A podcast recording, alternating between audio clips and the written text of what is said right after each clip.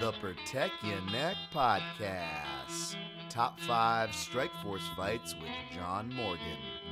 We had a fun time covering a crazy organization that checks all the boxes, so strap in. Hot air hangs like a dead man from a white oak tree. People sitting on porches thinking how things used to be. Dark night. It's a dark night.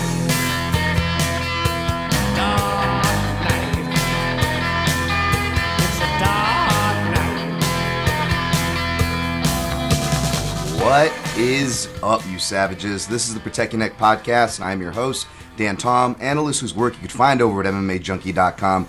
But on this here program, we break down high level MMA, I should say, as I stumble, but in a different way because, well, we're kind of back to normal with the schedule, but with the schedule being fast for all organizations now, it's always good to kind of look back, appreciate where we are, and, look back at the action that, that perhaps took place from a different time.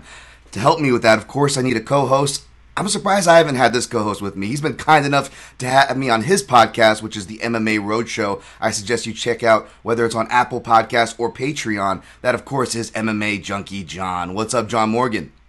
I'm just happy I finally made the cut, man. I've been building myself up, you know, to, to, to be on your show, and I, I understand, man. I've been scratching and clawing my way to the to the guest list, and, and finally I'm here. I've arrived, and uh, it's it's a special day for me, man. It's a special day it's very funny how uh, you know. Hopefully, people are picking up on the comedy here because, of course, I've known John for a while. Uh, we, have crossed paths many a times before in this in this mixed martial arts scene, especially in the time period we're about to talk about. Before we actually worked together, but uh, you know, it, it, of course, it's, it's been an honor to be on your show, John, and uh, you know, just as a listener, and I'm like, wow I'm actually on John's podcast, and now you fast forward from that. Even I'm like, I still haven't had the guy on my podcast, and I work with him. I'm a, I feel like a jerk over here. So, and you're you're a wealth of knowledge. So I, am I'm, I'm excited to have you on for this this topic in particular, which we haven't uh, said off the top. If you haven't read the show notes, top five Strike Force fights. Strike Force, John. It's awesome, man. I you know like you said, looking back, man, I enjoy it too, man. I'm I'm a I'm a fight pass aficionado, man. I love going back and watching old tape. I mean, I my really fandom for MMA kind of started with the Pancrase days, even more so than than UFC, man. I mean, watching watching those old tapes from Japan, I just absolutely loved it. So yeah, man, going back and you know seeing evolutions. I mean, from your perspective, I know, man, you, you know, you obviously are really into technique breakdown and tactical awareness and analysis and those sort of things. And I think going back and watching the lessons and seeing the development, it's fun, but even just knowing the history of the sport and seeing how it evolves, you know, I mean, it's uh, it's it's important. And Strikeforce was a great organization, man. It really was uh, you know, started out as, as a regional thing. I mean, it was really just, you know, California based. And then, of course, you know, they ended up taking it around the nation and uh, it, it, challenging, man. That's so, so hard to do what they do. And, and man, they did it with a skeleton crew, dude. It, they did not have the, the power of the, of the UFC staff. So, um, put on some great shows. Uh, I, I did always like to joke, you know, I thought that, you know, had you as a, as a better or as an analyst just pick the blue corner every single time, you know what I mean? Uh, you, you, you probably you probably struggle there, but uh, it's it's. I thought there were a lot of matchups and kind of you know squash matches, so to speak, where you could look at a card and go, "Hey, I know who's going to win on this on this fight card." You did, but at the same time, um, it was fun, man. There were a lot of personalities, a lot of names, and we're going to talk about them here for sure. But uh, a good organization, man. That that uh, ended up being, I guess, on the Zuffa tombstone under under the under their roster. But uh, it, was a fun time, man. And we're definitely going to talk about those notes uh, as we, you know, a, a, lot of these, as, as you guys know, in these top five shows. For example, uh, we had a lot of popularity with certain topics. Like, for example, we did a WEC show, John. Of course, we had another uh, fellow friend, colleague, another member of your own MMA Roadshow, if you will, Simon Head uh, as well on. James Lynch uh, was on to help uh, do some Bellator fights. And a lot of times when we do these kind of historical retrospectives, um, I just want to kind of lay a little bit of primer before we dive into, into the list. So, John, of course, feel free to add on, interrupt, interject uh, as you will, because you mentioned a lot of great notes there. But essentially, Strike Force starts in a really good year, 1985, when this guy was born, uh, and and its you know date of death is the tombstone, which I'm sure we'll touch on too, was 2013, right? Um, and in such time, I'm sure me and you, in different, in all different sorts of ways, our our martial arts fandom grew as we watched uh, this organization through different iterations. Obviously, we're more familiar with the MMA iteration. It started off as a kickboxing iteration. Of course, Scott Coker coming from traditional martial arts, perhaps is part and parcel with him being part Korean, but he was a Taekwondo guy, which I can respect. Of course, as we saw in the late 80s and, and 90s, folks, from the PKA kickboxing days, even from the 70s, we start seeing that crossover for traditional martial arts meet with kickboxing and Muay Thai. And there's almost a mixed martial arts kind of scene happening within the stand up realm. And that's kind of what uh, Strikeforce and Scott Coker himself kind of comes from, right? Um, it, it, gets purchased, of course, you know, by Zuffa in 2011. But before that, a lot of interesting things happened from, you know, the NBC contract in 2008 to them, you know, doing uh, co-promotion, something that's talked about today. Again, Scott Coker was one of the, uh, I don't know if you want to say one of the first, but as far as on that level of MMA, he was definitely on the forefront, Pro Elite, Elite XC, eventually buying out them in 2009. And of course, with those contracts, you got guys like, you know, the Diaz's uh, of the world who, you know, was fighting over an Elite XC. You got to see, you know, perhaps fights, you know, uh, in trilogies with his name. I don't want to burn anything that's going to be on our list, perhaps, John. But you start seeing trilogies and storylines carry over almost seamlessly, which is why if you go on Fight Pass, folks, you might notice both Elite XC and Strikeforce on the same mats for a lot of these fights in certain time periods. Um, of course, 2009 is kind of an interesting divider too, as well, John, because you've got things like people didn't realize elbows were always allowed standing up, but they weren't allowed on the ground. Um, those weren't integrated, I believe, until Zuffa purchases it. But here's something that I came up on my research. I think they're kind of wrong on this, John. Tell me what you think. I remember weight classes, especially in Japan, or Elite XC of, of lightweight being 160 but according to Wikipedia, Strikeforce's weight classes prior to 2009 had bantamweight at 130 pounds, featherweight at 145, which is the same, lightweight at 160, welterweight at 175, middleweight at 190. Light heavyweight is the same at 205 pounds, while heavyweight, it just simply says unlimited. Does this sound familiar to you, John? That's funny, man. I hadn't thought about that in a long time. I remember the Elite XC weight classes definitely stood out to me because it, it seemed such a market change. Um, but you know, I, I, guess maybe part of that is is maybe, and, and I don't mean to defame Strikeforce anyway, but their world titles weren't necessarily like I don't want to say not respected, but it wasn't viewed as like a, a, world championship, so to speak. So um, it might have been. I mean, I do remember them certainly taking some, some liberties uh, with where they booked weight classes and that sort of thing. But I, I, don't remember that. I'll have to go back and look at that. That's that's not standing out to me. But Jesus, man, I mean, time is flying, and I, I'm getting old, and this brain is getting not as sharp as it once was. Well, I mean, hey, I, am cheating here. I'm, i got notes. I have to go look half this stuff up to remind myself, John. I'm not fronting, and perhaps that's you know, I don't know if it's age for for me, or more getting hit in the head, but neither here nor there. Strike Force did a lot of interesting things. They also had something called the Challenger shows. They put on about 20 of those, and the uh, the Challenger shows.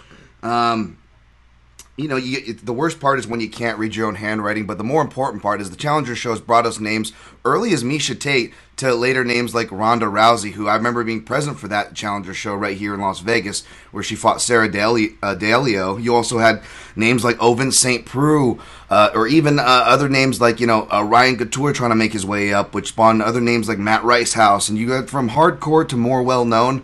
Um, Challenger series was kind of a quiet, quiet piece for them.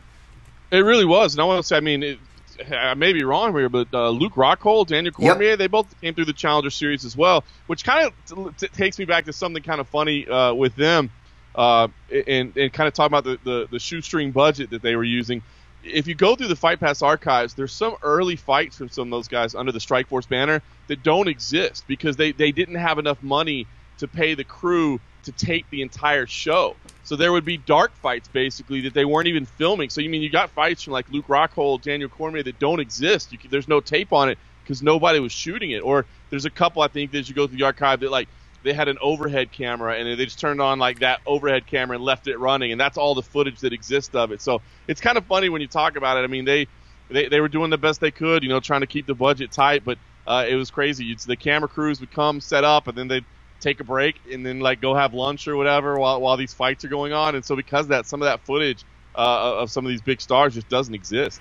I love that you mentioned that too, John, because to your point, it's not it's not so much uh, taking a shot on, on uh, uh, you know um, Strikeforce at all or their importance, but you saw that a lot, even fights where there was a main card per se. And uh, you know, if, if, if it was on the prelims, you would get like fighters like Cris Cyborg that are like you know big names, but you get her versus uh, I believe it was Yokohama. Her name was one of the few southpaws she faced, and you get this like kind of overhead cam, like you said, and it's kind of dizzy because you'll actually the camera if you go to Fight Pass, it'll follow the cameraman walking to his post. And then he'll jump up on there, and he'll start. He'll start. Uh, he'll start recording the fight. But once the fight's going, you almost get this. You don't get commentary, so it's weird but you get this really raw feel for the fight. You get to watch some really high level fighters. In retrospect, you're like, how is this not getting covered? It just didn't make the coverage portion of the of the broadcast. To your point, and uh, and there there are some gems on there. Unrelated to Strikeforce, but this just cracks me up. But I'm I'm gonna put this out pretty soon. But there's a Victory FC event where uh, the the only footage is like the master tape of one single cameraman shot, and so in between, like as fighters are walking out, he's literally focusing on the breasts of women around the, the cage and it's and it's zooming in on their breasts and then zooming out. I'm like, this is the greatest footage I've ever seen. And like thankfully I'm just doing deep dives and found that. I'm like, this is absolutely hilarious. This dude just got busted perv with his camera in between fights. So to be clear, that was not Strikeforce, but it's pretty damn funny. It's on Fight Pass. It was a different. It was a different standard. It was a different time, right, John? It was a different standard in those days. Uh, but yeah, I mean, and speaking of, of women, and, and before we push on here, uh, there was things like the Playboy Mansion card. Uh, that was a fun dive. I got to like play who's who. I'm like, oh, I spy, I spy Dan Stupp. I spy Josh Gross. Um, that you know, like, I went back to watch that card. That was a trip. You remember that one, John? Absolutely. Yeah, I got to go to the second one, I believe, if I remember right. I think Dan Dan Stupp, uh, of course, the starter, uh, the man that originated MMA Junkie, uh, he went to both of them, if I remember right. But uh, yeah, got to go to the Playboy Mansion and, and, do a card there. I mean, that was a that was a wild one to say the least, man. That, not not something that I thought I'd be able to scratch off the bucket list, but uh, pretty cool that they did that. Definitely, they did a lot of cool things from the from you know pageantry, you know, from maybe the more Asian influence to co-promotion, um, more of the business forefront. Um, you know, uh, different types of star building uh, women, which I'm sure we'll talk about. Uh, like all these different check boxes, Strikeforce really checked them all. You know, you still yet you still had a very North American, uh, American friendly product from you know the sponsorship kind of NASCAR era of our sport. You still had that. Like Strikeforce really did check out all the boxes, tournaments, Grand Prix. I mean, the, the kind of there, there kind of isn't anything that organization didn't do before we put Sean Hudge on. No, Scott Coker, listen, I think sometimes probably people don't realize how deep his roots go. You know, he's not just a, a businessman, as you kind of alluded to. He's not just like a guy that, that saw an opportunity and, and, wanted to jump in the business. I mean, martial arts is really in his blood, and it goes back to the to the early days of, of you know K1 and and you know obviously he's uh, you know got ties to the Japanese community and the Japanese scene, and and he's taken nods from them. You know, so he's always been willing to, to do some different things. You know, I think the only, I mean, the only criticisms I've ever really heard of, of, of Scott uh, as the promoter that you know was sometimes they overpaid talent and that may have led to their demise, but they really had no choice. I mean, if they wanted to get big names away from the UFC, they had to pay premium rates, and so that made it difficult for them sometimes. I think financially, but you know, as far as you, you talk to people that deal with Scott Coker, man, you'll you'll never meet uh, a more professional guy, a better dude. I mean, th- I've I've yet to find somebody that has something bad to say about having a a business relationship with Scott Coker, and he understands the sport. You know what I mean? And and you know the other thing I think Scott was always really good about too was not um, not trying to battle with the UFC. You know, he wasn't one of those promoters that said, you know, we're coming after them, we're going to be the world's biggest promoter, we're going to do this, you know, and and obviously that's hard, man, to, to, to go after the UFC. It doesn't mean it's it's never worked for anybody. You know what I mean? And uh, once you're on the UFC's radar, if anything, they want to crush you at that point. So I thought he, he was always really good about just saying, hey, you know, he when you would bring it up, he would kind of deflect it. Now, you know, we're not worried about them. We've got to worry about our roster and what we're doing and all those things. And uh, I thought he was always really good about that. So yeah, Scott Scott did a lot of great things and, and instituted a lot of great uh, you know policies and, and, and, and, tried out new things. He's a he's a he's a great fight promoter and, and, a, and a great guy, man. I agree. Well said. And uh, add you back here getting a little bit of visual, but the audio's coming through fine. Uh, so I'm going to go ahead and keep pushing through here. Uh, but, but, but no, uh, and everything good on your end, John? Yeah, it looks okay. Sounds okay on my end. So sorry if it's. I, I think something my my Wi-Fi's been acting a little screwy today, man. I mean, I have like the fucking Giga Blast from Cox or whatever, but I think it's been kind of uh, a little off today. But uh, so I apologize for that. Same here. It's all good. It, it, uh, we'll, we'll we'll see how it records. Maybe this is just on my end because all my other screens are fine, and this isn't a professional show, so I don't mind saying this and can edit it out, which I probably won't. But on those notes about Scott Coker. That was really, really, uh, really well said, and and, um, and yeah, and a lot of the things that you know you could even you know uh, people w- would criticize as far as his methodology on, on, on tagging something you know kind of juicy, headline worthy, uh, you know, uh, you know, bringing back older names if you will, but then also having real talent. Um, you know, showcased underneath it really cleverly, like, and that's something that he didn't just do in Bellator, folks. I mean, going back as we kick into our top five here, Strike Force's first show, at least MMA event, is Shamrock versus Gracie. Now, it's not the Shamrock versus Gracie you might expect. Uh, it might not be the Gracie you might expect to pick up the torch for the rivalry. No disrespect to Cesar, but it really was a, a, a, tribute to not just the business model that Coker, which would be successful, he would use for Strike Force, Bellator, and so on, but really it just housed, which we're going to talk about here, folks. We are going to get to it.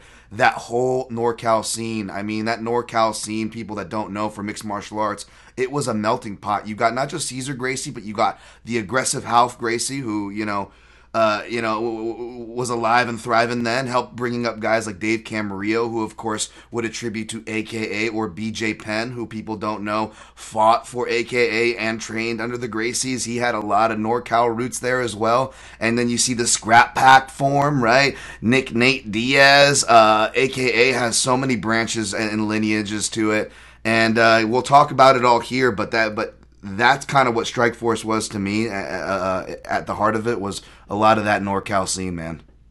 No question. I mean, they own the market. I mean, that's that's their that's their home market. That's where Scott lives, right? And I mean, again, as we started, it started out as just kind of a local promotion. They were doing shows there, but they were the first one to do pro MMA in, in California. And uh, as you said, man, they had a, a, an amazing event there and, and uh, some amazing names. And, and yeah, you know, it, it's funny how uh, you know, Strike Force probably really benefited from the, the glut of talent that was in that NorCal area. You know, a chance to fight for a, a respected promoter and do it in your backyard. I mean, it, it shuffled a lot of talent straight to them for sure. Um, that AKA pipeline was was strong just in and of itself. So, uh, yeah, man, they they uh, they dominated that market. It really just goes to show you how much how much talent was coming out of there at that time. Absolutely, absolutely. All right. On that note, let's get to our top five, shall we? All right, and on that note of being the top five, um, I usually offer the guests to kind of go first, starting from five to one. Of course, we will pass the ball. Uh, John, you comfortable with your number five? You wanna you wanna start this party and let me know what ended up uh, making the cut here at the top of the list. All right, let's do it. Number five for me is going to be uh, something you kind of touched on earlier that that that co-promotion angle, man. Frank Shamrock versus Phil Baroni, uh, 2007. It was the combination of Strike Force and Elite XC. And uh, I love the fight. You know, to me, in in thinking back right away, this one stuck out to me. And the fight itself is fantastic because you got two real characters. You know, I mean, Frank Shamrock, obviously, you know, a former UFC champion, should be in the UFC Hall of Fame, but he's not. Uh, but always an outspoken guy. Certainly uh, doesn't mind carrying himself with a little air of confidence, maybe maybe even a touch of, of cockiness, we'll say. Uh, and then you got Phil Baroni, I mean, the New York badass. I mean, come on, dude, what a showman he is, and, and how, how many fun fights has he had and their fight was fantastic. I mean, it was back and forth. Uh, you know, Frank uh, tells him at one point, you know, gives him a little like you're going to sleep thing, puts his hands up to his head, and then drops him right after. Uh, Phil Baroni, probably not going to shock you. He ends up gassing out a little bit. Uh, the, the, the, gas tank was always a little bit of an issue with Phil Baroni, and so Frank ends up getting the win. But it's an it's an entertaining fight, uh, and it was back and forth in the beginning. I mean, Phil had some moments, so that part was great. But I think to me, it just that that card stood out to me. If you go back and watch that card, every fight on the main card was a finish. It was very entertaining. You had some great names on there. I mean, uh, Ninja Rua was on there, old school Joey Villasenor, Cung Le on there against Tony Fryklund, Paul Buentello against Carter Williams, Josh Thomson, Nick Gonzalez, Paul Daley, Bang Ludwig. Yep. So, I mean, you're talking about some names. So the card was fun, and to me, you know, you touched on it, the the the, the promotion, man, and the co-promotion. I mean, that to me was something that even to this day, I'll be honest with you, man, I wish we would see more of outside of the UFC. I get why the UFC is not ever, ever, ever going to do it. I totally understand why. But for everybody else, man, I just feel like it would add so much when you're not worried about just your roster. You're able to access, you know, the roster of other organizations as well. And I know it's it's tough to do, man. It's not easy because there's so many you know question marks. Well, you know what what network does it air on? Who gets the rights fees? What you know who's on the canvas? There's so many questions. So it's not easy. It's not as easy as I think some people might think. We're like, yeah, they should just co-promote. Um, it's there's a lot more to it than that. But they figured out a way to do it, and I was like, man, this is awesome.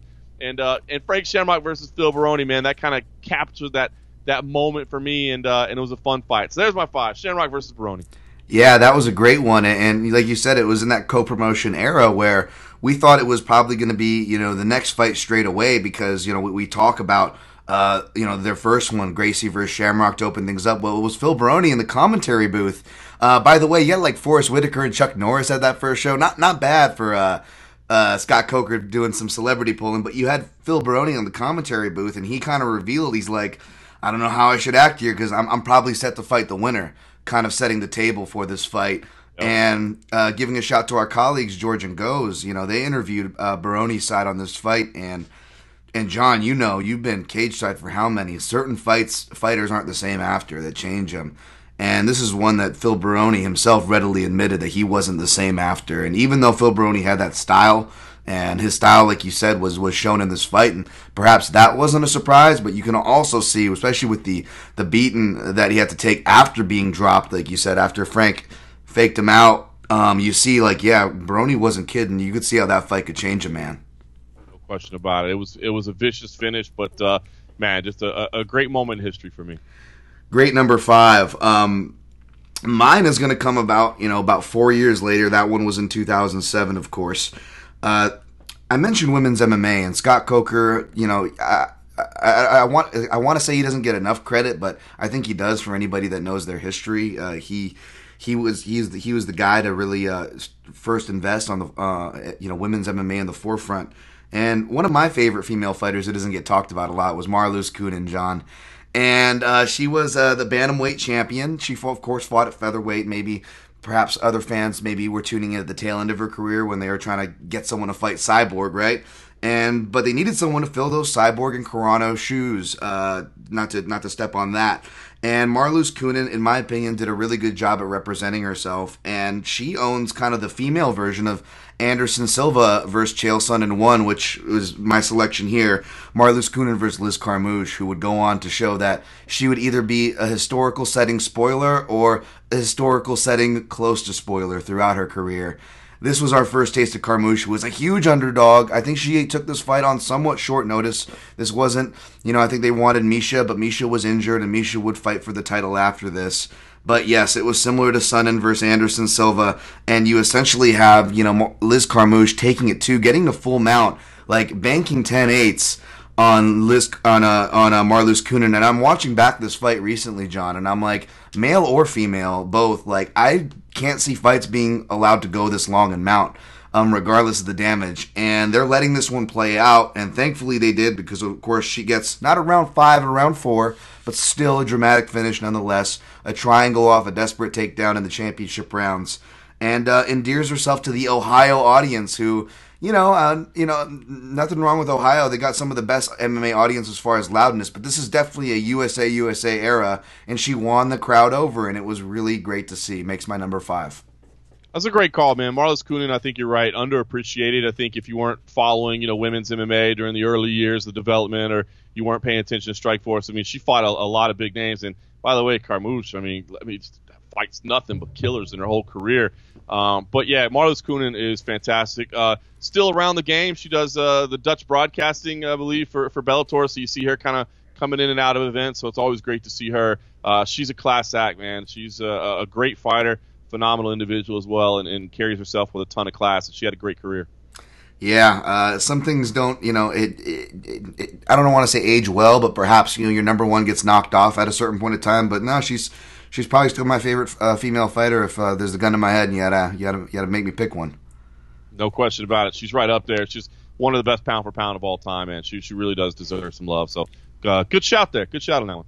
All right, let's climb this ladder, John. What did you get for number four? All right, number four, Robbie Lawler versus Melvin Manhoef, January 2010. I mean, come on, dude. I mean, oh man, again, again, this is kind of this uh, crossover type fight, yes. right? You know, Robbie Lawler's got the history in the UFC. Melvin Manhoef has been fighting over in Japan and Europe, that sort of thing. So it's almost like a fantasy fight, right? And stylistically, I mean, if you've watched these guys fight, I mean, they can bang. Obviously, Lawler, certainly anybody listening to this uh, knows his history. Manhoef, I would imagine you do as well, but just if you didn't, an absolute marauder, man. I mean, this dude is an angry little man just coming to knock you out as, as quick as he can. And uh, But in this fight, Melvin Manhoef, so on, on paper, you know it's going to be fireworks, but you didn't know exactly how. And Melvin Manhoef, uh, again, somebody that has had a, an issue with a gas tank over the course of his career. You know, he did come in so guns blazing every single fight that if you could survive that initial barrage, you know, it's kind of like facing uh, Tyson on, on Tyson's Punch Out or whatever, right? Like you got to Yeah. get through that first, Yeah. you got to get through that first minute thirty, bro, and it ain't gonna happen. So it was like that. But uh, Melvin actually in this one came out attacking the legs, and I mean some of the nastiest leg kicks you've ever seen. Like like Jose Aldo would look at it and be like, "Whoa, I don't want to see those, man. Those are nasty," you know. And just tearing the leg apart. Lawler is is visibly visibly limping, and Melvin's pacing himself. He's, he's doing the right things. He's not he's not going for the kill. He's letting the, the, the finish come to him, and then all of a sudden, one right hand, boom, and he's out cold, man. I mean, out cold on the deck.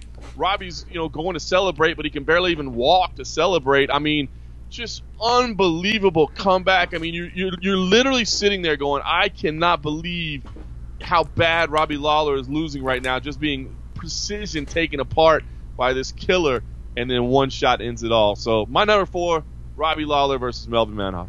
That's a great shout there. That's a that's a fantastic shout. Was that the was that the classic uh, Robbie Lawler falling asleep at the press conference, John? Was it that one or?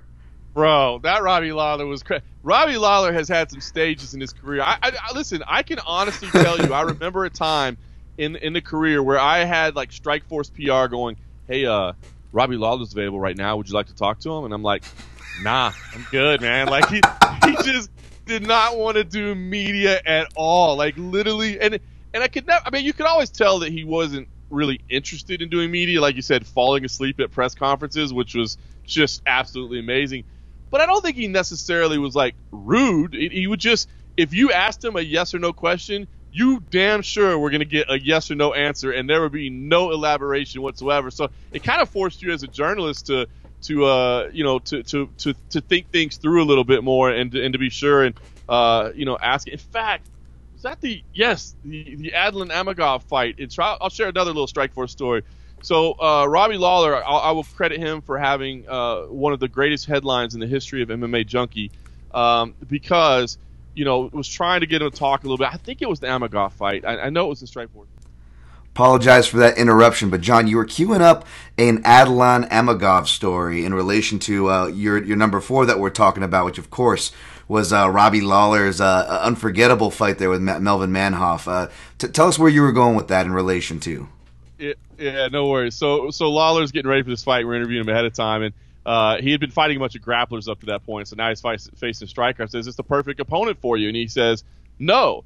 And I'm like, "Well, what would be the perfect opponent?" And he said, "Somebody with no arms and no legs." And Adam Hill chimed in, "How would you beat him?" And without skipping a beat, Robbie Lawler just said, "Ground and pound." Like, all right. So it was an interesting little exchange. So the headline I ended up going with for MMA Junkie was with limbless opponent unavailable, Robbie Lawler settles for Adlan Amagov. Dude, that's got to be if we're doing top five MMA headlines. How is that not up in the mix? mean- that's great. Come on, That's I great. mean, yeah, that's that's how we took a nothing interview and made something kind of fun out of it. Take note, uh, both fighters and media on that one. Yeah, Robbie Robbie was uh, Robbie was at a special time. He's much better now, and I think he's finally embraced it and kind of changed a little bit. But that was an interesting era where he didn't like talking much. Not not not that he's a real chatterbox now, but but anyway, that fight, Robbie Lawler versus Melvin Manhoef, amazing. That's my number four. That was a great one, and just just to add into that, I just I, remember because it was an open stance matchup, so you're like, okay, are the leg kicks going to be there as much on the southpaw Robbie Lawler? No, didn't didn't matter. Uh, you just see Robbie's like lead leg, you know, flinging up in the air every time he kicked it, and you're just like, ooh, you were just you know you you. You, you were feeling the sways of the boat, if you will, even though we're just watching, thankfully, from the comfort uh, of our homes. But yeah, that's an unforgettable one. A good number four.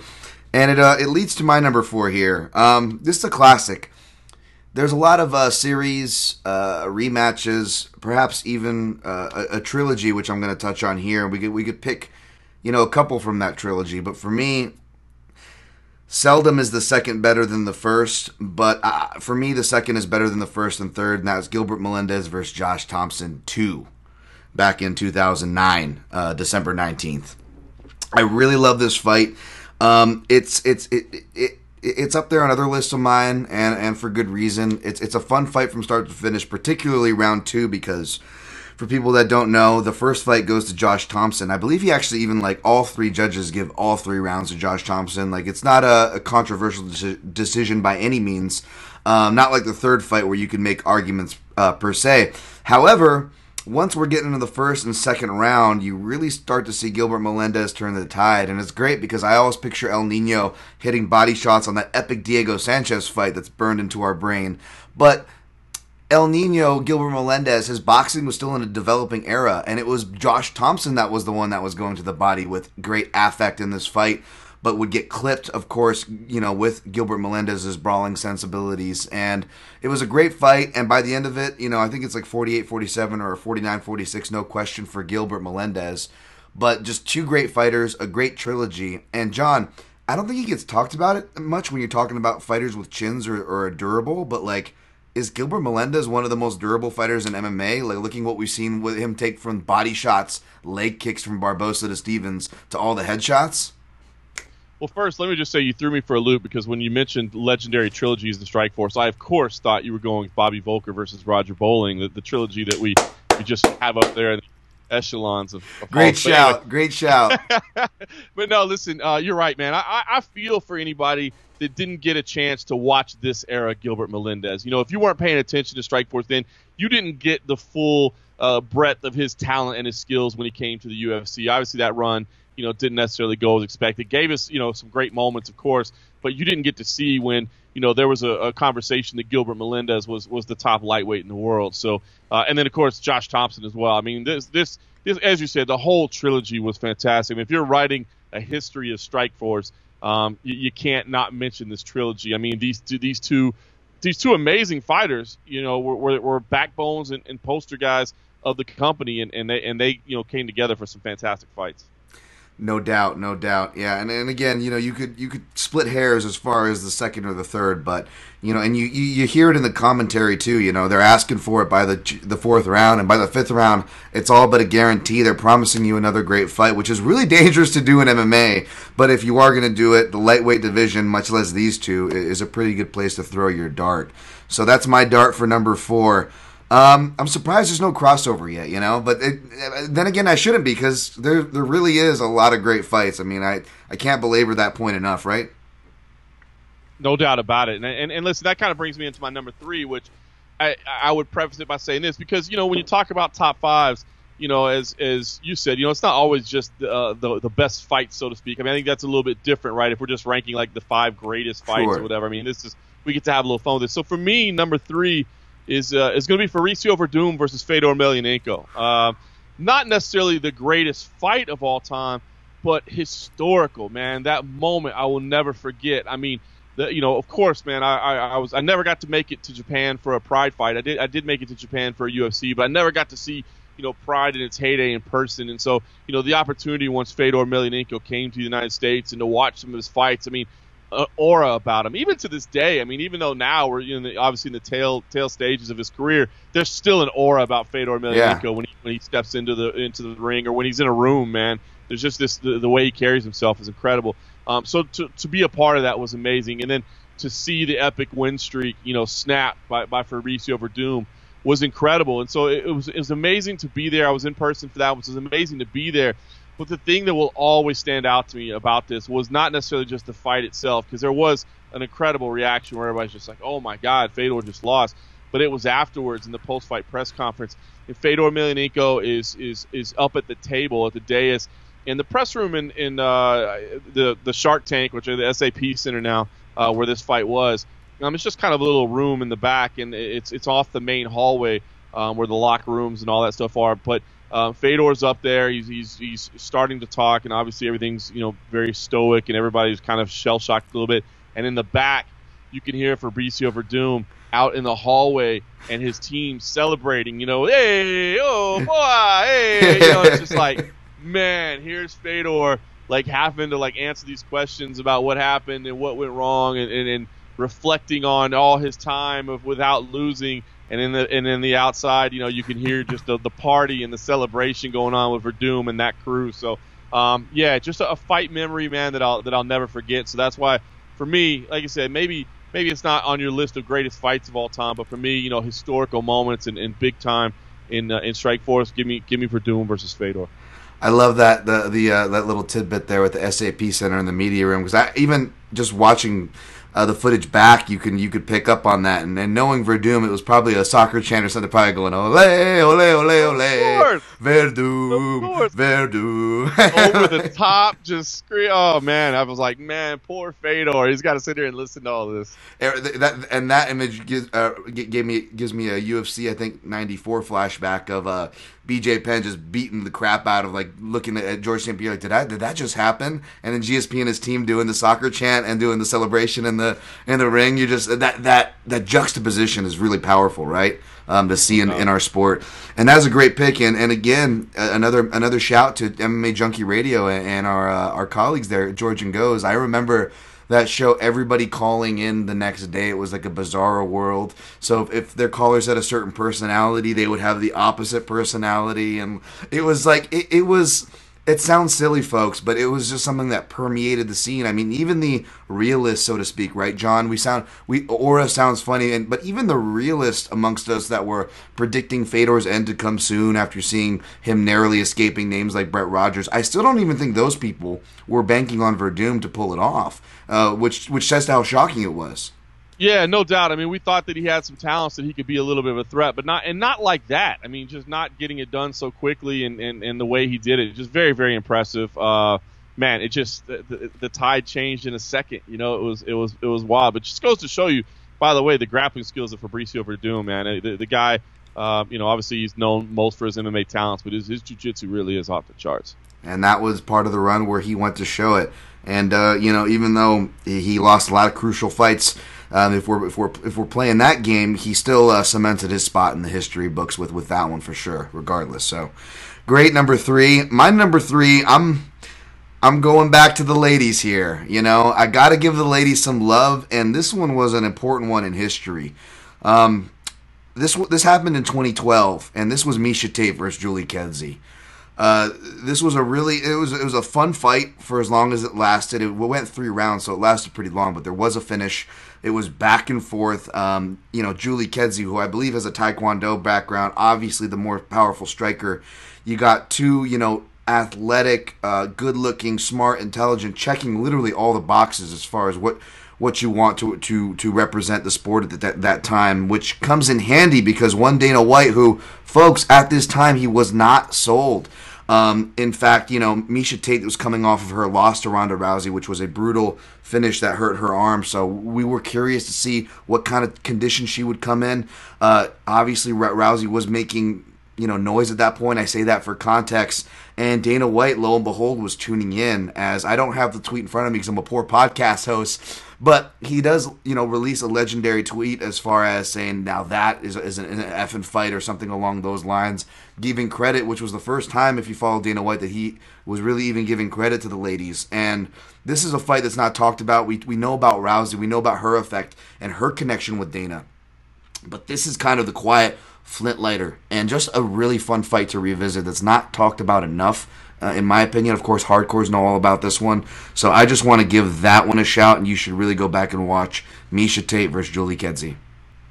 It's a great fight. It's a great shout. Like you said, kind of unearthing some of the fights that people may have skipped, and that was a really good one. And as you said, came at a really kind of a critical time in Miesha Tate's career, but also a critical time in in what would eventually be, uh, you know, the, the women's divisions in the UFC, and just crazy to think, man, what a short period of time we went from you know, no women in the UFC and the infamous Dana line that they'll never be in to now, I mean, they're among the most popular fighters in the sport. And we've got four divisions in, in the UFC. So, um, yeah, it was it was a very very crucial time to say the least. And yeah, I mean, and, and again, you know that that back to Scott Coker and Rich Chou as well for the matchmaking because uh, you know, kind of back to your number three as well. As much as you could, you know, criticize and, and call a lot of it smash making with the way the odds were, right? As far as how the odds, betting odds reflected a lot of these matches. um, there were still plenty of fun, competitive, and meaningful fights like Taylor Kedzie, and which you talked about one, and there's plenty of others. Perhaps we'll, we'll, we'll mention before we get out of here, John. But it also set up some of the biggest falls and greatest upsets in our sport, barring any era or division or organization, happen under the Strikeforce banner. So you got to make sure you mention you know uh, mention those with the with the criticisms for, for the matchmaking because you just really got a chaos of all the check boxes.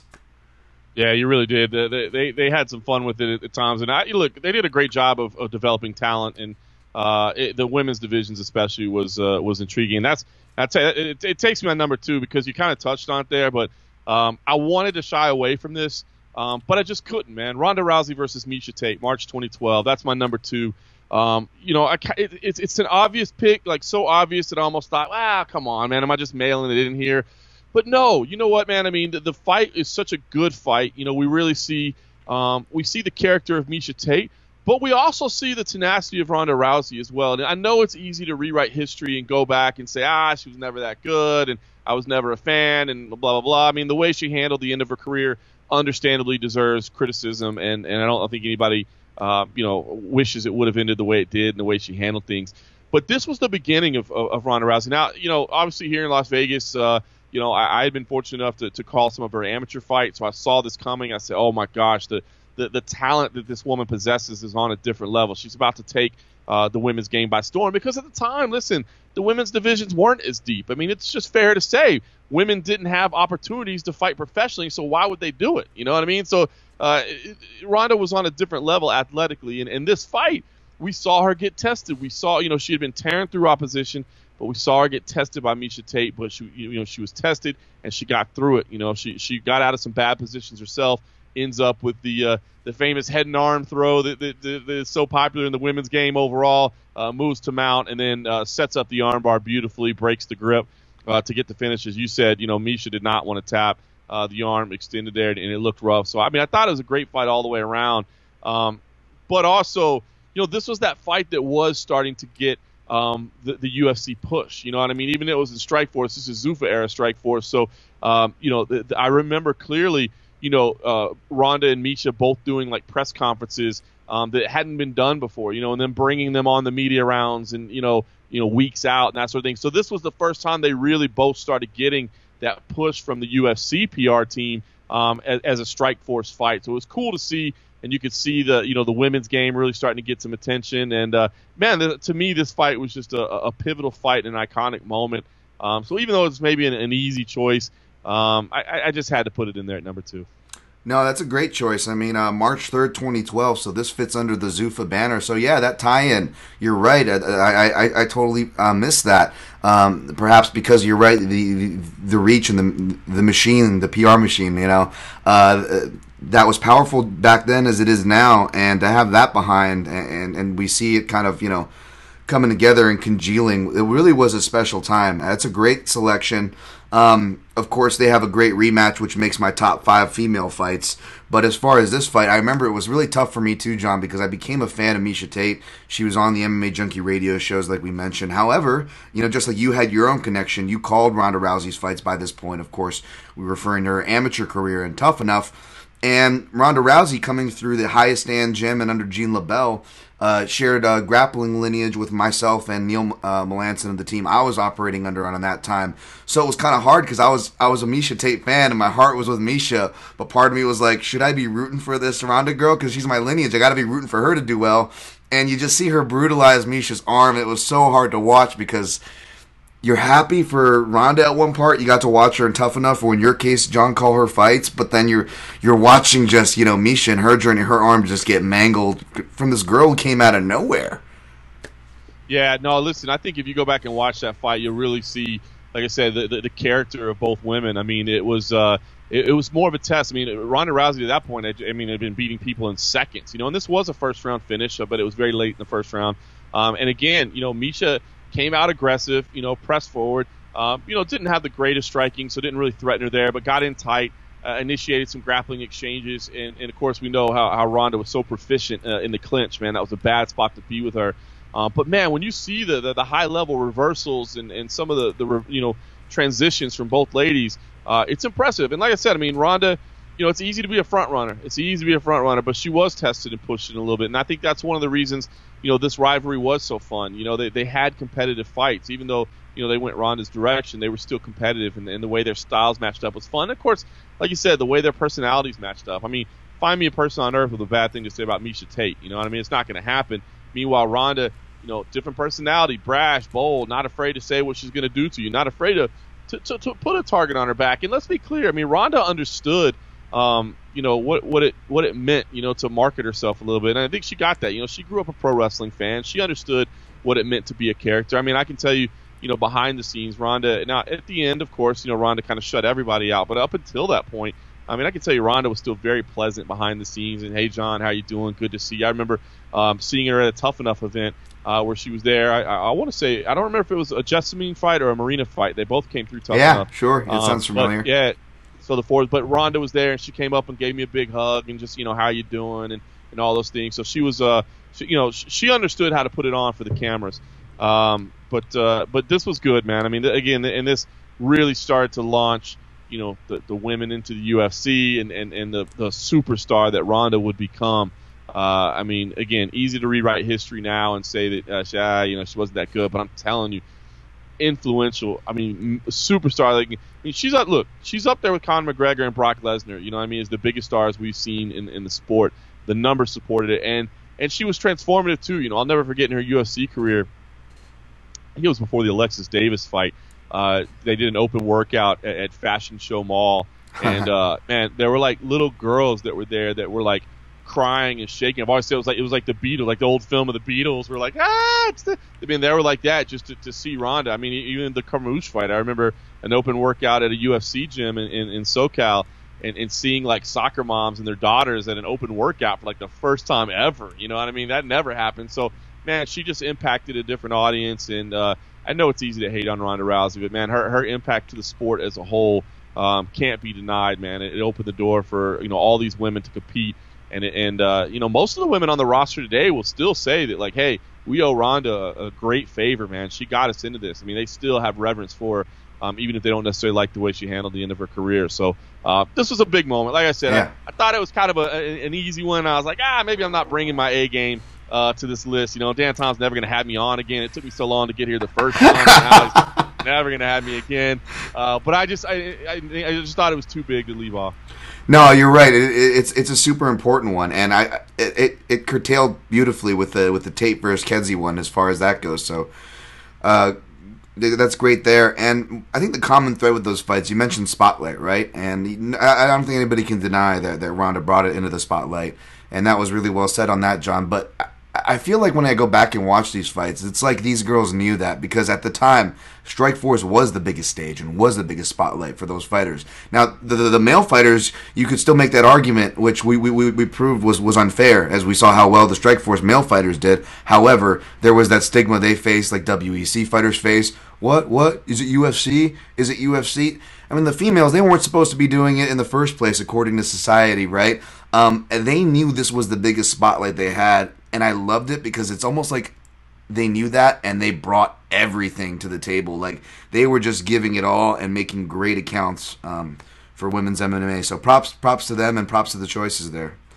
All right, uh, what's up, John? You want to add, add something? No, I was gonna say, yeah, I was just gonna say. I mean, you make a great comparison there. You- You're dead right about the WC, man. It was like this was the top level, you know. So they carried themselves with a little bit of extra responsibility on their shoulders, and, and I think they they knew that. So uh, you know, they knew they they were representing the very best in the world at that time. The, the WC comparison is perfect.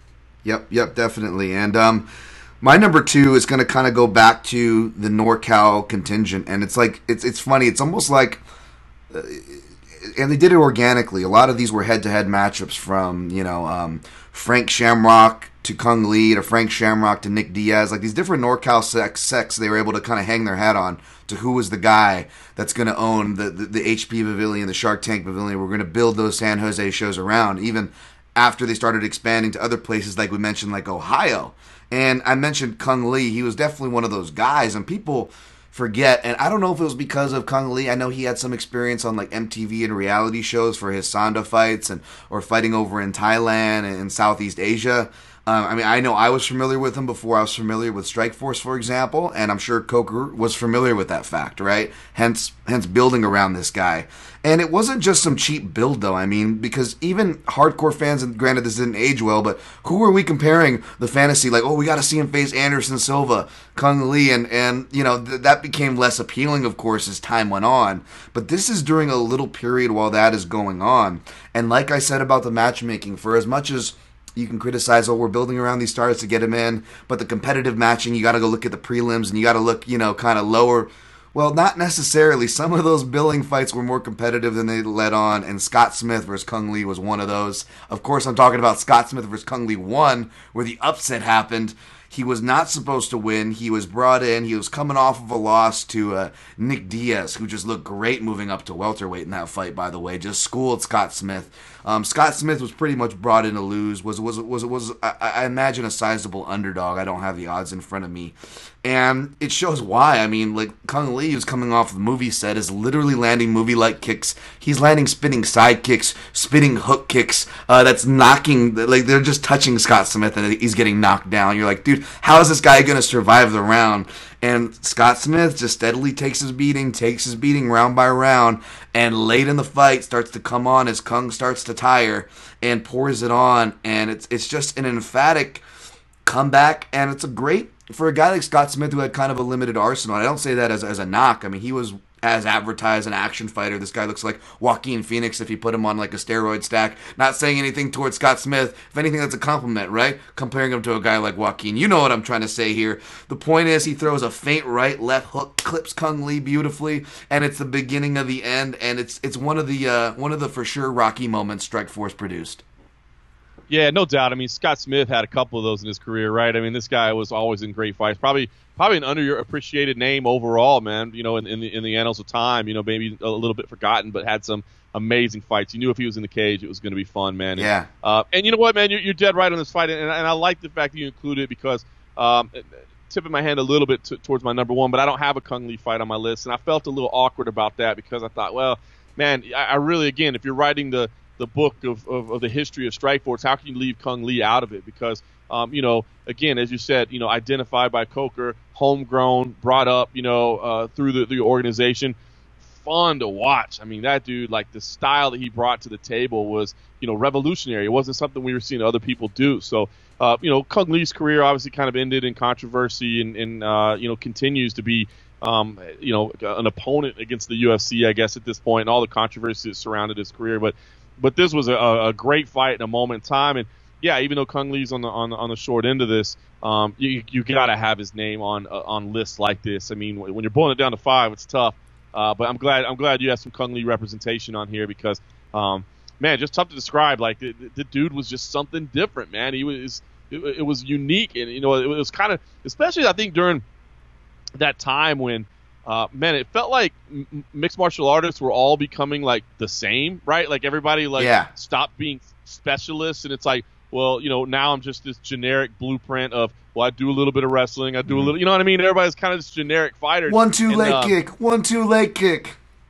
That's it, man. And and and I- you know, and I think it's it's and it, I think we see it in waves, to be honest with you. But I mean, you know, remaining a specialist in something stands for something because you're different. You you know, you do present unique problems, and I, I think there's I think that's always beneficial when you got one area that you're just so much light years a, a, above other people. I mean, I think that's beneficial. I mean, I guess you know today, if you want to make a comparison, like an Israel Adesanya might be a, a comparison Yeah. to Cung Le in terms, you know, not not not quite as much of a different style as, as Cung had, but you know, being a specialist like that, Right. you know, Demian Maia's jiu-jitsu being off the charts, you know, things like that. So um, I, I'm glad Cung Le's on there, and this was a great fight. And again, Scott Smith, I mean, kind of glad to see his name on here, even though you know maybe not a, a Hall of Famer. I mean, the dude scrapped every time he brought it.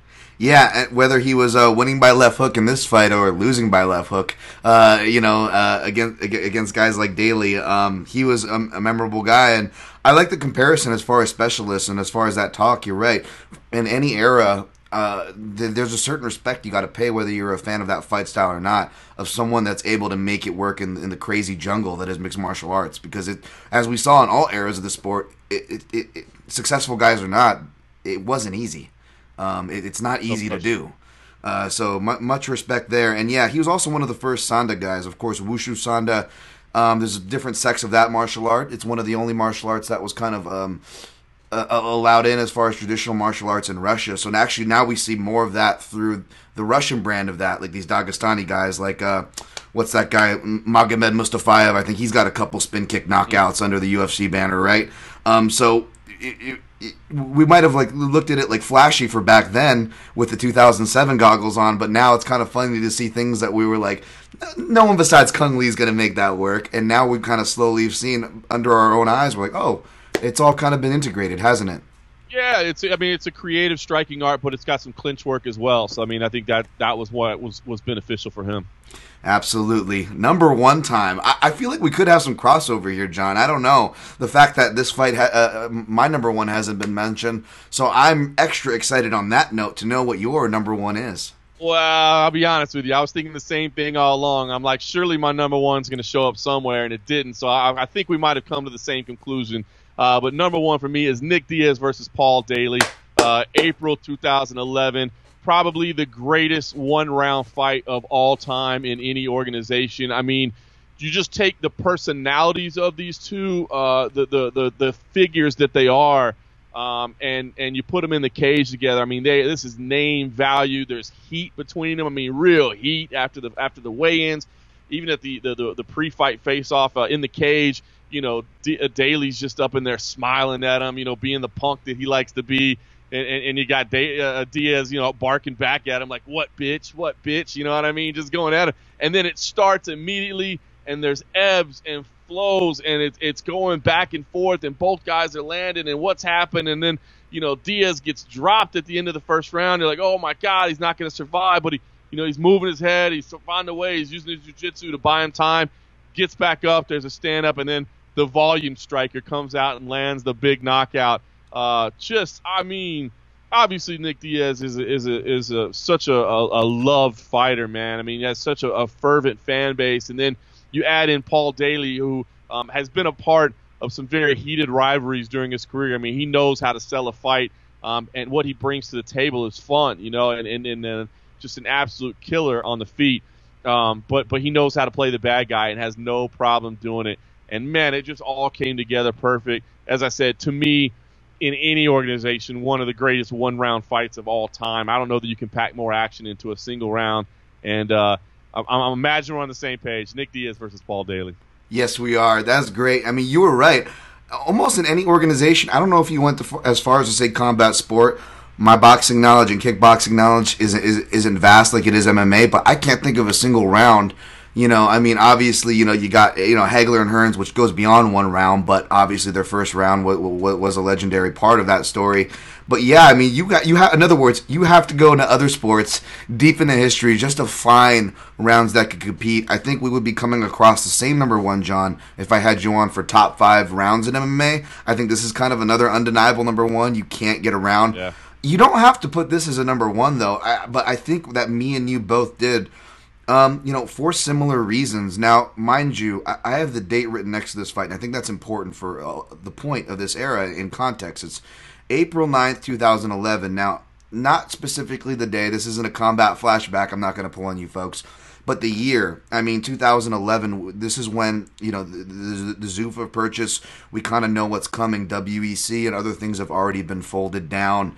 Uh, even the Japan scene, you know, Pride went down, of course, years by this point, but something called Dream came along, and in my opinion, peaked about 09, uh, 2010. It starts kind of even that, in my opinion, starts falling down, and the, the Asian scene starts kind of quieting down. So MMA is really kind of coming under this blanket. And don't get me wrong, there's positives where maybe we can see the fights we wanted to see. Um, it's not like we're not UFC fans. Let's see what they do with it. Let's let's let's you know there were pros, but for hardcores like us, John let, us be honest, there was part of us that we kind of knew that this was the last of a dying breed. That you know that the UFC was already kind of getting into the mainstream. We are in, we are already in the Brock Lesnar golden era has already hit. Okay, so UFC is already kind of making that jump. 2011, you got the announcement UFC is going to Big Fox. I mean, everything that was under our hardcore umbrella is being pushed into the spotlight, and there's only a little bit of crumbs left over. These guys like Paul Daley Semtex, who hardcores knew about, Nick Diaz, who of course was even a hardcore favorite back then, and this was just such a an important era. It's like before that band you've been following, before they go big and become too cool. Like there is so much of that in this particular era, and it's very, very well represented in Strike Force, particularly Nick Diaz versus Paul Daley. Yeah, no doubt. And I think you know, I think that was the other thing too that made Strike Force a little bit more fun as well as the fact that um, you know, it wasn't about world rankings or necessary. You know what I mean? Like you could just make fights. You didn't have to, uh, you know, have a rankings. Well, what you know, does it make sense? I've got to justify this. I mean, it didn't matter. You just put some names together and say, let's go in there and throw down. I think that's what made the card so fun. And you're right, man. This was a, a key time where you know the kind of the writing was on the wall. Um, and and uh, it, like you said, things going to the mainstream, which is cool, but was also a little bit worried. Like, is is our sport going to stay the same, or are they going to try to change it or bastardize it as it goes out in, in front of this bigger audience? So, uh, man, a key time and, and just a phenomenal fight. And like I said, I mean, if that fight was any two people, like if you just take you know Joe Smith against Mike Davis, you know, just come up with some random generic name generators from a USC game. Right the, the fight would be amazing because it was that entertaining. I mean, the techniques that were on display, what was happening was great. But when you add in the fact that it's Nick Diaz and Paul Daley, you know what I mean? It just makes it that much better. So, uh, just a man, just a special moment, man. That was that was a great fight. And uh, yeah, it was funny as we were going along. I'm like, I know he's got to have this in here somewhere. And so when it wasn't number two, I thought, man, I, I, I bet we're both sitting on number one. And and it, it, another perfect part of that fight is how about Big John? Just just you know uh, being there. I mean, one of the one of the we don't highlight refereeing performances, but there's parts like you said he gets hit with Paul Daley's best shot, that left hook. I mean, he almost goes flat for a second, and we've seen it before. Fighters recover, but at the same time, you can't blame a ref because most refs will be triggered to go in. But Big John, you could just see him. He's got all the angles the whole time. His eyes is on the action. And even with a, a second left, you're like, was that too early? And you know, I know Daley was upset, but he wasn't exactly like protesting the stoppage, or as our as our former colleague Ben Fowlkes would say, he didn't he didn't pass the what the fuck test. Um, so there wasn't an, an, argument, even though there was a second left. I mean, it was such a, a tight, close call, but called so perfectly in a perfect fight that everybody everybody's part played together so well uh, in that little one round sequence.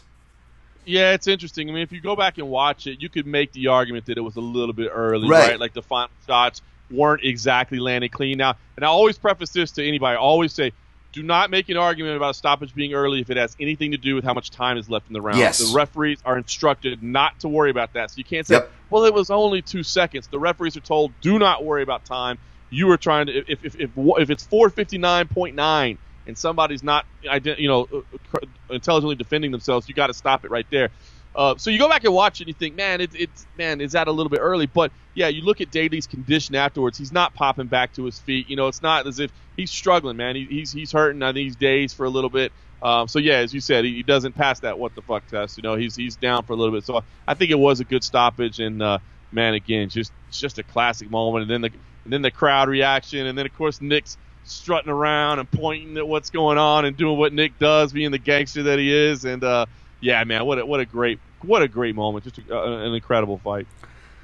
Yep, yep. Uh, I- am glad we came to that one on our number one. I'm surprised we didn't have crossover, but I'm looking back, and this was re- a really good, uh, a really good listen and trip down uh, memory lane. As I pull up a, a listener list here, John, do you mind uh, sharing with the audience stuff that was this close to making your list?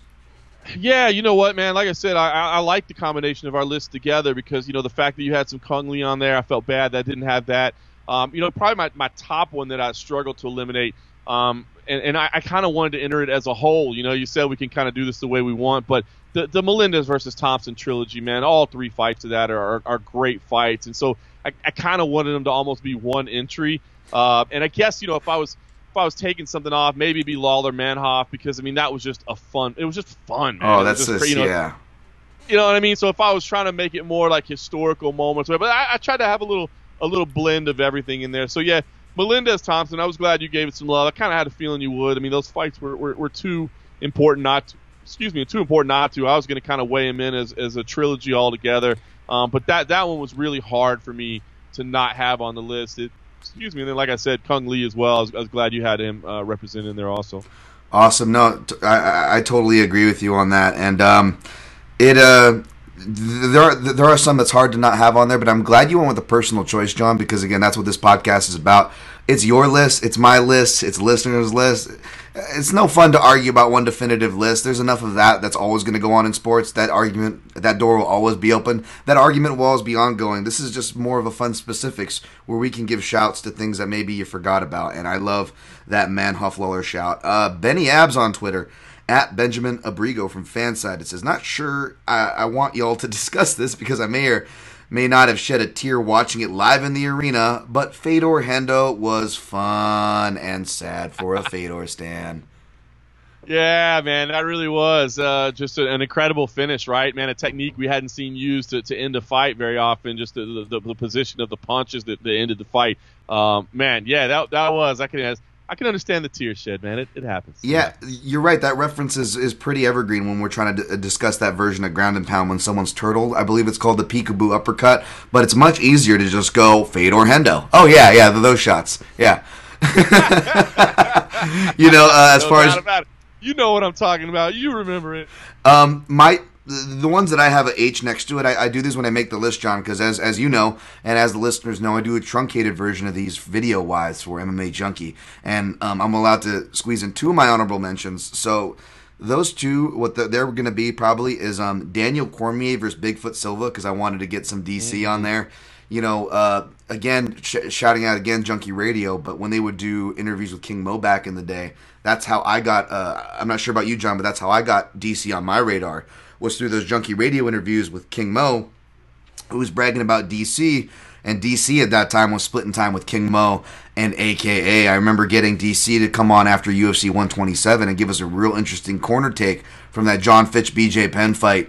Uh, him, you know, explaining, you know, um, BJ Penn can wrestle, don't underestimate him, and he's saying that Fitch didn't listen to him.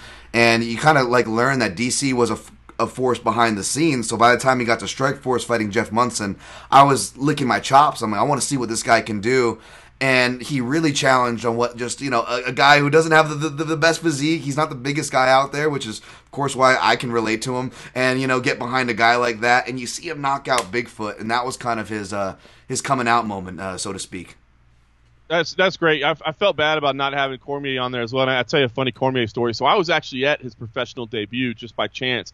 Uh, it was in Oklahoma. It was a Strikeforce Challenger show. We really didn't we didn't we didn't travel to cover the Challenger Series shows because they were just smaller. They were prospects based, that sort of thing. So we just cover those from TV. But um, I happened to be in Dallas um, visiting my family where I, where I grew up, and uh, the show was happening in Oklahoma. And I was like, well, look, I'm here. I mean, it's not that far of a drive. I can go up there and let's just get a little on-site coverage.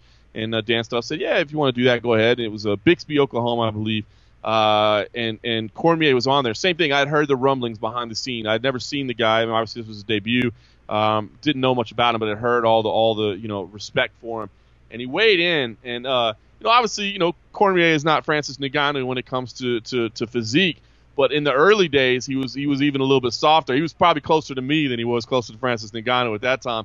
And uh, man, I, I saw him, and I remember I remember just at the weigh-ins going, "This is the guy. This is the guy that everybody's saying is going to be a beast." Like, are they sure they got? Is there another Daniel Cormier? What's what's going on here? Um, but man, he, he he showed his character in his first fight. Man, you know it was clear that he was still a raw product, but he, he weathered an early storm, was able to get a second round TKO, and uh, I was like, man, okay, maybe this maybe this guy does have a little something. So it was funny to see, and, and a little a little thing that the, the junkie radio guys can can can vouch for on this. You know, uh, so as as he so he fought in Strikeforce. We, we didn't go to his second fight because again it was a challenge. Then he went and fought overseas, and you know he was kind of coming along, and we didn't have an opportunity to take more pictures of him basically because we weren't in person with him. So we had this one weigh-in picture where he was admittedly looking a little more like me than he was himself, you know.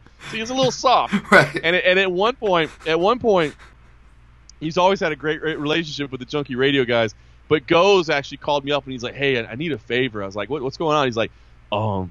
Cormier's asking if there's any way we can like no longer use that photo of him as a person, you know, because he feels like he's he's changed a little bit since then. Maybe we could get an updated photo. I was like, all right, fair enough, man. We'll we'll we'll, we'll get a new photo of him and and uh, So that one is, is buried in the back end of, of, uh, of MMA Junkie somewhere. But that adds to the appeal, you know. I mean, we, we, we just uh, shouted Benny uh, Benny Abs there for being a Fedor fan. I was a Fedor fan myself, John, uh, for the same reasons I was a BJ Penn fan. It was kind of an everyman looking guy. You know, he was balding on. These guys were balding on top. They had a little bit of bellies on them. The guys were referencing right, all three of them.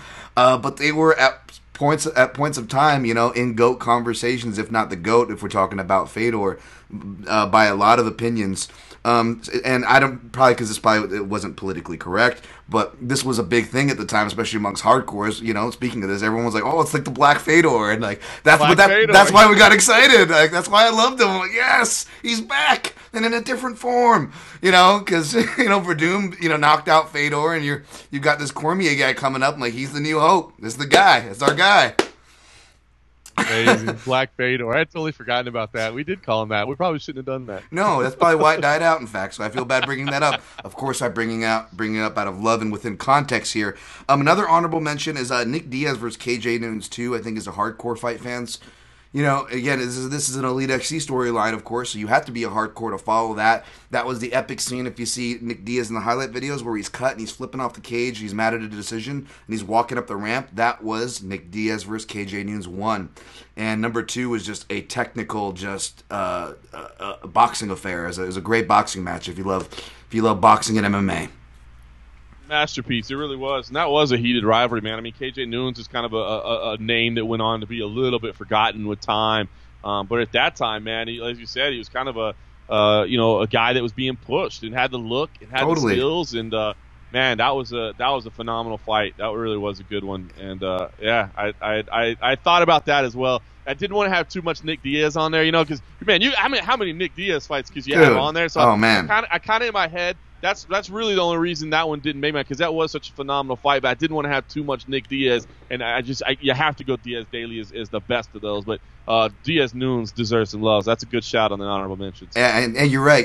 Good, good looking cat, that KJ Noons. I mean, he represented my people well. He was like the, the Keanu Reeves of mixed guys coming off the island and, and making waves on the mainstream. So you don't blame Coker for, uh, you know, uh, trying to, uh, you know, Aaron Pico and get behind him at a young age at all. Like you could see the Yeah, formula. it's what's crazy. I was just I was pulled up his record. Like I, I hadn't thought about you know I'm, I'm trying to remember the fights and li- listen to this run that Noons Yeah. won because you know he had a great record and then and then his record went downhill fast. But listen to this run. He goes he goes one and five in six fights. So you go oh man that's ooh that's not too good. You know it's against Nick Diaz, Jorge Masvidal, picks up a win over Billy Evangelista, then loses to Josh Thomson, Ryan Couture, and Cowboy Cerrone. Oh, by the way, all of them decisions, so he was Yep. he was never finished. Uh, you know, some uh, you know, and some. I mean, the guy was tough, man. The guy had some skills, and it's a shame because that was a tough run for him, man. And because in my head, I was like, man, he was never the same after that fight. But then I just pull up his record, I'm like, well, maybe he was the same, but look at who the hell he was fighting, man. That's tough. Yeah, you're right. I mean, even the, the last fight on that list against Cowboy Cerrone, I went back to watch that a little bit ago before Cerrone's last fight, and it's actually a, a, a competitive fight until Cerrone takes over. This is Cerrone where he's learning how to wrestle um, and, and takes that path. But in the first round, you see KJ Noons doing things like time marching and using Cerrone's own tools against him, which you wouldn't see until Jorge Masvidal and later on in the career, until guys started finally figuring figuring him out. I do wonder if some of those people went back to watch that first round because KJ made a good account for himself, and within the context that you laid, that's pretty crazy. I forgot about that, John. Uh, before we get out of here, I'm just going to list uh, some of the honorable mentions, the rest on my list here. Uh, before we get out of here, and feel free to interrupt and comment as you will. Um, we mentioned Fedor, of course. You know, even though it's not a, a fight that would earn any historical importance, but man, was that that Brett Rogers fight fun to watch him come back from the busted nose, and and you know that was a fight you could play casuals and go. And, and, and go, guess who's going to win this fight? And everybody's going to go, Rogers, Rogers, Rogers. And you press play and you watch their emotions do Yeah. this.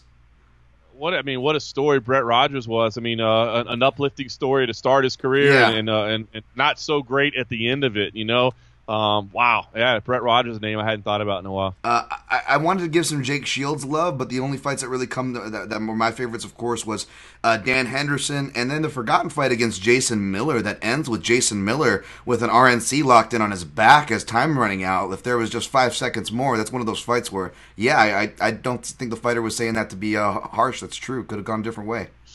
Shields is tough, man, because he's so good, but his fighting style just clearly wasn't fan friendly. It wasn't really exciting. But damn, I mean, you, it was hard for anybody to look good against him. I mean, much less beat him. He was a tough out. But even if you beat him, I mean, just to, to try and look good, his his style, man.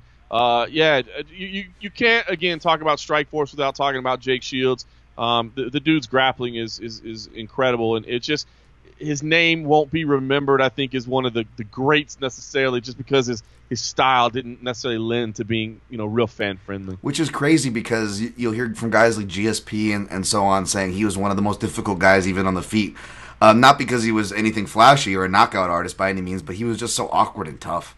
So, which kind of did you ever wonder how the how the hell him and the Diaz brothers hooked up? That just never seemed like a friendship that made sense to me. No. Like they are so opposite in personalities, man. I just I just really wondered what those what those sessions went like, just hanging out. Like I wish I could have been a fly on the wall and seen some of them just chilling in the in the gym because they seem like such different human beings. It, it does, but Jake Shields has this weird kind of I, am trying to put this in a kind way because I'm not trying to come out. I like Jake Shields, but he kind of has this offness. Like he has this offness about him where, like, if you watch him, whether he's at, walking to the cage or like just at a show, like he looks like he's perpetually lost all the time. Like he doesn't know where he's at. like that's the best way to describe. You know what I'm talking about, John? That's funny. And, I do. I know exactly and, what you're talking. And I love Jake, man. I saw, I saw him yeah. at the quintet. Uh, you know when he had the unfortunate. Uh, you know incident with Cub Swanson where yeah. it wasn't anything that he did wrong, but of course that's that's you know where Cub's knee damage came from. But yeah, man, I, I love Jake, but that's a funny observation, man. He's he's an interesting character. But I think it's just because he's such a go with the flow guy. Um, we kind of touched on this uh, a big historical fight, but didn't make the list because it's pretty one sided, one way traffic, which was Gina Carano versus Cris Cyborg, but deserves to be mentioned, of course. Um, another piece of history, man. You have to mention that. I mean, that was an iconic moment. But you're right. It's uh, you know, it, it, it, was pretty much one way traffic, and, and uh, so it's tough to make a list, but definitely deserves to be mentioned. Uh, two good fights that were just good fights um, that you know could have made the list for that, but they're both Nate Marquardt's uh, dealings with the Strikeforce title when he made his 170 drop, taking it from or beating Tyron Woodley for a vacant Strikeforce welterweight title, and then losing it in the defense to you know, which is a trivia question that gets more popular given his tra- tra- trajectory. But the last welterweight champion, which is Tarec Saffiedine. Yeah, you know what's funny is when you when you first mentioned the topic to me and we talked about doing the show, and and, and, and you know, obviously there's a lot to digest, but it, I just immediately in my head I was like, okay, top five Strikeforce fights. The the one that stood out like instantly that popped in my head was was actually uh, the Woodley win. I mean, that was just a, that that finishing sequence is iconic. You know what I mean? That that was an incredible moment. So I uh, ended up not making my list because then when I really started digging through, I was like, oh wait a minute, I've, now I remember. I forgot. Oh yeah, got it. You know. But it was funny that when when we when we talked about the topic, that was the fight that popped into my head right away.